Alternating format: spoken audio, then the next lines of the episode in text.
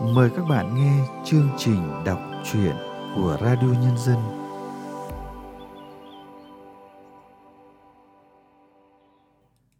Các bạn thân mến, trong chương trình đọc truyện hôm nay, chúng tôi mời các bạn nghe truyện ngắn 48.000 đồng của nhà văn Phan Đức Lộc qua sự thể hiện của Vân An.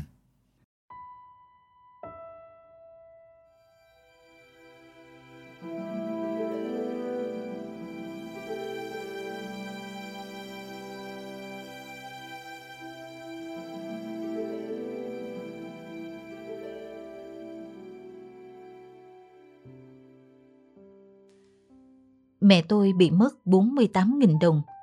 Mẹ còn nhớ như in hai tờ 20.000 và bốn tờ 2.000 đồng vuốt phẳng phiêu, giấu dưới gối, đã không cánh mà bay. Phải đi nai lưng cuốc cỏ sắn mới được chừng ấy tiền. Trong bữa cơm trưa, chỉ có nhúm tép khô rang muối và đĩa rau muống luộc. Mẹ tôi bảo, Tao đã lục tung cái giường lên vẫn không tìm thấy. Tiền là giấy, chứ không phải là chim đâu, mà bảo có cánh để bay. Đứa nào tấy mấy lỡ tay lấy rồi, thì nói để tao còn đỡ tiếc. Tao chả đánh đâu mà sợ. Ngồi cúm trúm như bầy cúng con, chị em tôi đồng thanh. Dạ, con không lấy. Đặt chiếc bát đang ăn dở xuống mâm, mẹ tôi nổi cấu. Đời nào bọn bay chịu nhận từ mai, cứ thế ăn trong muốn luộc xanh ruột cho bay chưa?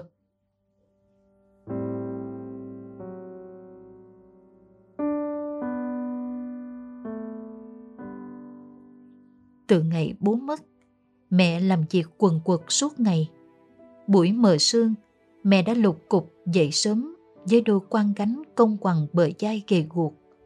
Rồi mãi tận đêm khuya, mẹ còn bận rộn tay chân cùng hàng chục thứ công việc lặt vặt không tên khác. Chị em tôi chẳng giúp được cho mẹ nhiều. Mẹ ơi, ngày mai con phải đóng tiền đồng phục. Mẹ, bút con hết mực rồi. Mẹ ơi, tiền học của con chậm 3 ngày rồi đấy. Mỗi lần chị em tôi ý ới, mẹ ơi, để xin tiền đóng khoản này, nộp khoản nọ, là ánh mắt mẹ lại không giấu nổi âu lo. Lần nào mẹ cũng sẽ cằn nhằn. Mẹ mày đây là cái máy in tiền hả? Nhưng rồi mẹ sẽ đi sang nhà này, nhà nọ, xoay sở để có tiền cho chúng tôi. Mẹ chắc chiêu từng đồng tiền lẻ, như con chim cần mẫn, tha từng cọng rơm kết xây tổ ấm. Bảo sao mất những 48.000 đồng, mẹ không tiếc cho được. Sau bữa cơm, tôi lục tung hết chăn màn, giường chiếu mà vẫn không thấy 48.000 đồng của mẹ đâu. Sáng nay, lũ trẻ trong xóm gồm thằng Phước, con Ngọc, con Thêm, thằng Đắc tụ tập ở nhà tôi chơi trốn tìm. Liệu một trong bốn đứa có phải là thủ phạm? Tôi lục trong trí nhớ những diễn biến về cuộc chơi buổi sáng. Thằng Đắc con Ngọc, thằng Phước hay cùng tôi trốn sau đống rơm và chum nước. Chỉ còn con thêm là hành tung bí ẩn nhất. Nó cứ một mình trốn ở những nơi mà không ai ngờ tới. Rất có thể, nhưng lúc mọi người không để ý, nó đã lẻn vào buồn. Tôi nói với chị, Em nghi ngờ thủ phạm là con thêm. Chị tôi gặp phát Bậy nào. Cả buổi sáng con thêm thường trốn với chị. Nó không làm thế đâu. Chẳng phải con thêm thì là đứa nào nhỉ? Con Ngọc chắc chắn là một người bạn tốt.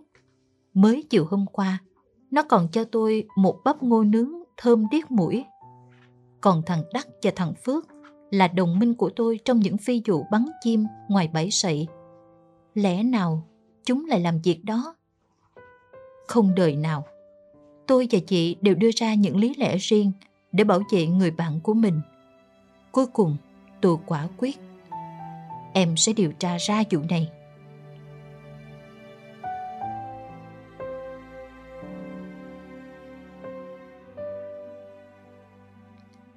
Cả buổi chiều, tôi ngồi phục kích trên ngọn bàn, ngước mắt nhìn sang nhà con thêm để theo dõi nhất cử nhất động của nó. Trên chuồng sân nhỏ, nó và anh nó chơi đá cầu, mà cứ nói cười hứng ha hứng hở như nhặt được vàng. Hai anh em nhà nó chơi chán, rồi thì ngồi xoài trên chõng, mồ hôi nhễ nhại. Còn thêm nhặt một chiếc lá bàn rụng phe phẩy quạt cho anh nó. Một lát, còn thêm hỏi anh nó. Anh Châu đói không? Cũng hơi đói rồi, trong nhà còn cơm nguội không em? Anh nhắm mắt lại đi, em có cái này hay lắm. Còn thêm chạy vào nhà một lát, rồi mang ra tờ tiền polymer 20.000 đồng, giọng hồ hởi. Úm ba la, một, hai, ba, mở mắt ra nào.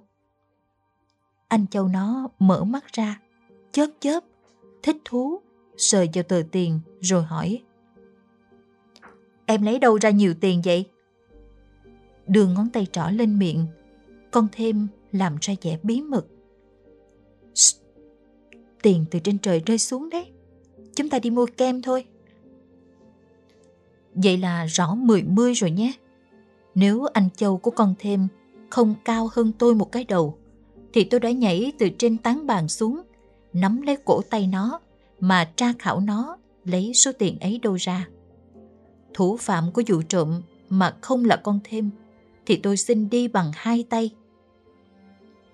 Thật á? Chị tôi sửng sốt, như vừa bị ai đó cắt đi mái tóc. Tận mắt em chứng kiến. Tôi khẳng định chắc nịch. Con thêm còn đem tờ 20.000 soi soi với ánh nắng, xem thử là tiền giả hay tiền thật nữa cơ. Chị tôi đặt cuốn sách đang đọc dở xuống bàn, nhìn sang nhà hàng xóm, mặt trầm ngâm. Chị tôi lẩm bẩm một mình. Không thể là con thêm, không thể là con thêm. Sao mà chị tin nó đến vậy? Chị sang nhà nó mà sống. Tôi bắt đầu hơi khó chịu. Em im đi. Vì nó là bạn thân nhất của chị. Chị hiểu tính nó. Nhưng em là em trai của chị. Chị tin nó hơn tin em chứ gì. Tôi nói như hét vào mặt chị tôi. Đang thái rau chuối ngoài sân. Mẹ tôi cầm con roi mây, bay bãi chạy vào. Bọn bay thích học hay thích cãi nhau hả? Tôi khép nép tường thuật lại mọi chuyện cho mẹ nghe. Mẹ tôi quất vào mông mỗi đứa một roi nhẹ, cảnh cáo. Không bắt được quả tang thì đừng nghĩ quan cho người ta. Mẹ đã dặn thế, nhưng tôi vẫn chưa chịu. Trưa nay khi đi học về, tôi cùng thằng Đắc và thằng Phước hùa bè chặn đường con thêm. Tôi chỉ tay vào mặt nó. Thêm, sáng qua mày lấy trộm tiền của mẹ tao đúng không? Con thêm mắt trơm rớm nước. Cái chiều khóc nhẹ của nó không làm tôi động lòng. Tôi gằn giọng. Mày lấy không? Ôm khư khư chiếc cặp cũ tróc da. Con thêm phủ nhận. Tao không có lấy. Thế chiều qua mày lấy đâu ra tiền mua kem? Mày có chịu đầu thú không? Đó là tiền của tao. Tôi hất hàm ra hiệu cho thằng Phước tác vào má phải. Thằng Đắc tác vào má trái của con thêm. Nó vừa khóc nức nở, vừa kéo áo quệt nước mắt. Đúng lúc ấy, chị tôi từ đằng xa hốt quảng chạy tới. Ba thằng tôi bỏ đi, để lại sau lưng tiếng khóc nghẹn của con thêm và tiếng suýt xoa an ủi của chị tôi dành cho nó.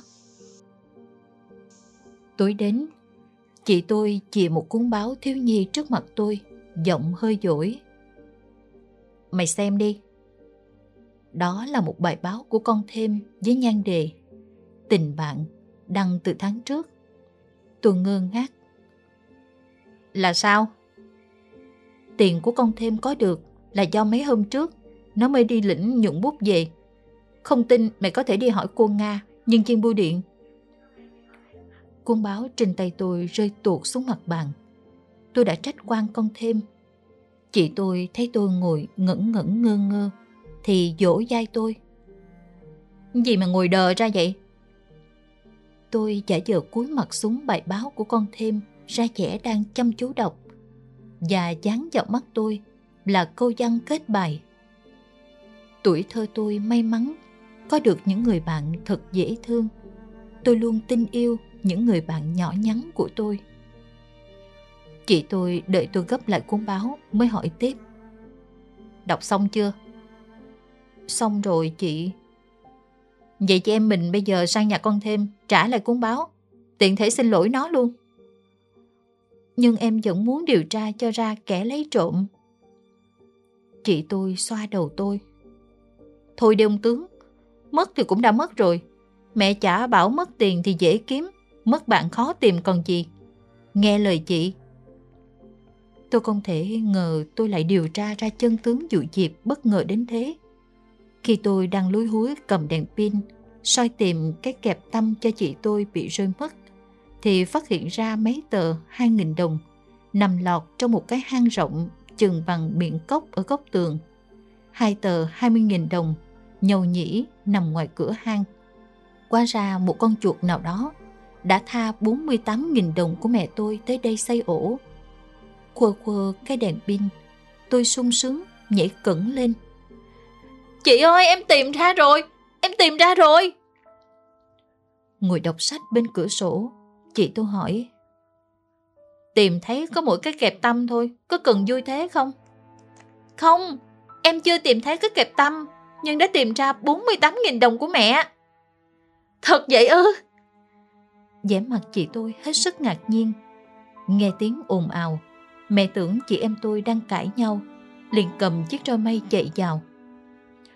Chưa thấy chị em nhà nào như chị em nhà mày hết. Lại chuyện gì nữa? Tôi nhanh nhẩu. Mẹ ơi, con tìm thấy tiền của mẹ rồi. Ờ, tiền nào nữa? Mẹ tôi ngớ người. Mãi việc mẹ quên kể với chị em mày, sáng nay mẹ tìm thấy tiền rồi. Mẹ lót ổ rơm cho gà, rồi chả hiểu đầu óc thế nào lại để quên luôn ở đó. Hôm nay ra nhặt trứng mới thấy. Tôi xòe số tiền vừa nhặt được từ trong hang chuột. Hai tờ 20.000 bốn tờ 2.000 tổng là 48.000 đồng. Não tôi như đặt quánh lại. Vậy 48.000 này là là của chị dây tiền nhuận bút của con thêm rồi đặt vào đấy. Chị tôi mặt đỏ bừng, giọng ấp úng. Chị sợ em dây dứt điều tra chuyện này mà ngờ giật rồi đánh quan các bạn khác. Chị sợ mẹ không còn tin tưởng cho em mình nữa nên mới nghĩ ra cách này. Dứt chiếc roi mây xuống đất, mẹ choàng tay ôm chầm lấy chị em tôi.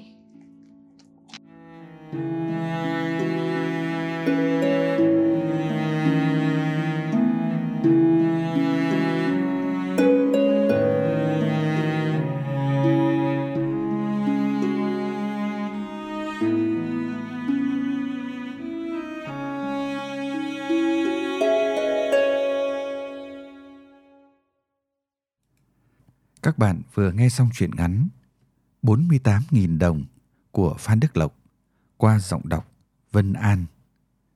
Sau đây, chúng tôi mời các bạn nghe nhận xét của nhà phê bình Nguyễn Hoài Nam về tác phẩm này. Đọc truyện ngắn có tên 48.000 đồng của nhà văn, chiến sĩ công an trẻ Phan Đức Lộc. Ngay lập tức chúng ta nhớ đến truyện ngắn hài kinh điển Đồng Hào có ma của cố nhà văn Nguyễn Công Hoan từ trước năm 1945. 48.000 đồng. Đúng như tên chuyện, là số tiền của bà mẹ đã không cánh mà bay, đã bị mất trong hoàn cảnh cả nhà đang hết sức khó khăn túng bấn. Mẹ phải quần quật đi làm từ sáng đến tối, giật gấu vá vai, bằng mọi cách để lo cho bảy con có cái ăn, cái học. Một mất mười ngờ, ai cũng có thể trở thành kẻ trộm tiềm năng nếu có liên quan đến cái buổi sáng bà mẹ phát hiện mình mất 48.000 đồng mà bà vốn vẫn cất kỹ dưới gối.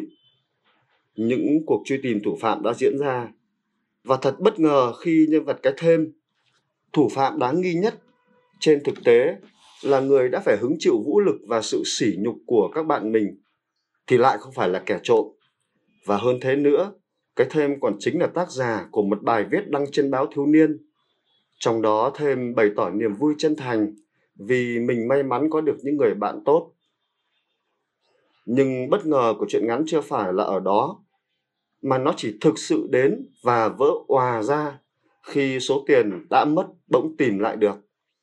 Tìm lại được không phải vì nó vốn không bị mất đi, mà tìm lại được vì có những nhân vật đã thay 48.000 đồng khác vào gần chỗ của 48.000 đồng đã bị mất ấy, chịu thiệt về mình để giải tỏa những nghi ngờ đang ăn mòn đầu óc của mọi người xung quanh. Câu chuyện đơn giản mà đầy xúc động.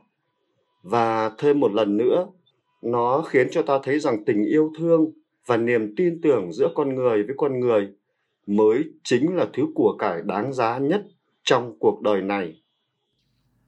Chương trình đọc truyện của Radio Nhân dân hôm nay xin được tạm dừng tại đây. Hẹn gặp lại các bạn vào chương trình sau. Thân ái, chào các bạn.